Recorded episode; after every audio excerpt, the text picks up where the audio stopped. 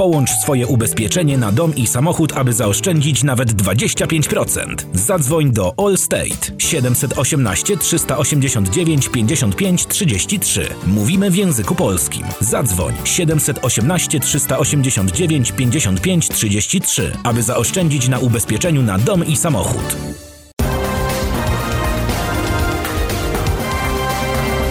Wiadomości dnia w Radio Rampa.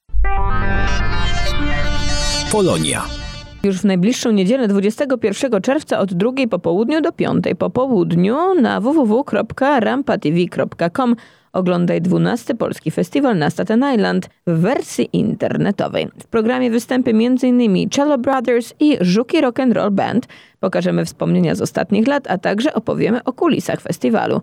Organizatorzy parafia świętego Stanisława Kostki ze Staten Island przygotowali również loterię z nagrodami, wśród nich m.in. wyjazdy wakacyjne do ciepłych krajów i karty upominkowe o wartości 100 dolarów. Nowy Jork.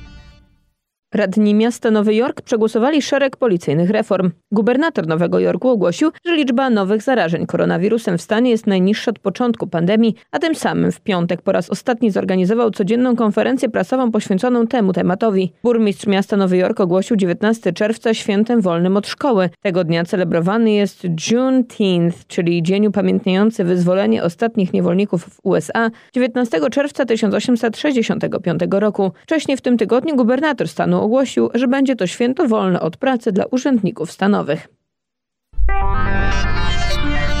Stany Zjednoczone.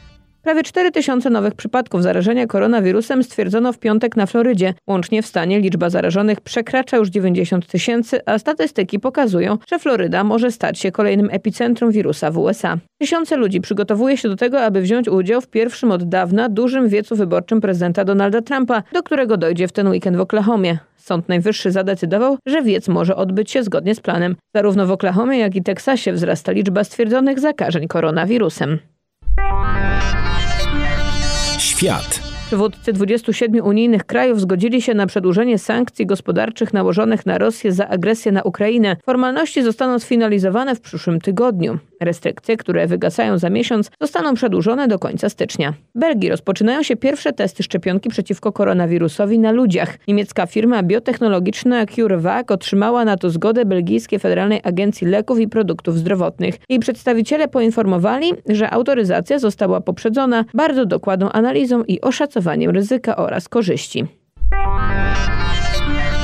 Polska. Od 1 lipca zarówno samoloty przewożące turystów, jak i rejsowe będą mogły przewozić komplet pasażerów, poinformowała o tym wicepremier i minister rozwoju Jadwiga Emilewicz. Tymczasem polskie linie lotnicze LOT poinformowały o rozszerzeniu międzynarodowej siatki połączeń tylko i wyłącznie na kraje strefy Schengen do 14 lipca. Oznacza to, że wszystkie zaplanowane rejsy pasażerskie do i z Stanów Zjednoczonych nie odbędą się przynajmniej do połowy lipca. Wniosek w trybie wyborczym złożony do Sądu Okręgowego w Warszawie przeciwko kandydatowi Platformy Obywatelskiej na prezydenta dotyczy wypowiedzi Rafała Trzaskowskiego na temat przyrostu liczby bezrobotnych. O treści poinformował pełnomocnik Komitetu Wyborczego Andrzeja Dudy Krzysztof. Sobolewski. Jak powiedział, chodzi o wypowiedź kandydata Platformy Obywatelskiej na wiecu wyborczym we Wrocławiu 14 czerwca. Sztab wyborczy Andrzeja Dudy domaga się także sprostowania we wszystkich mediach, których wypowiedź została opublikowana.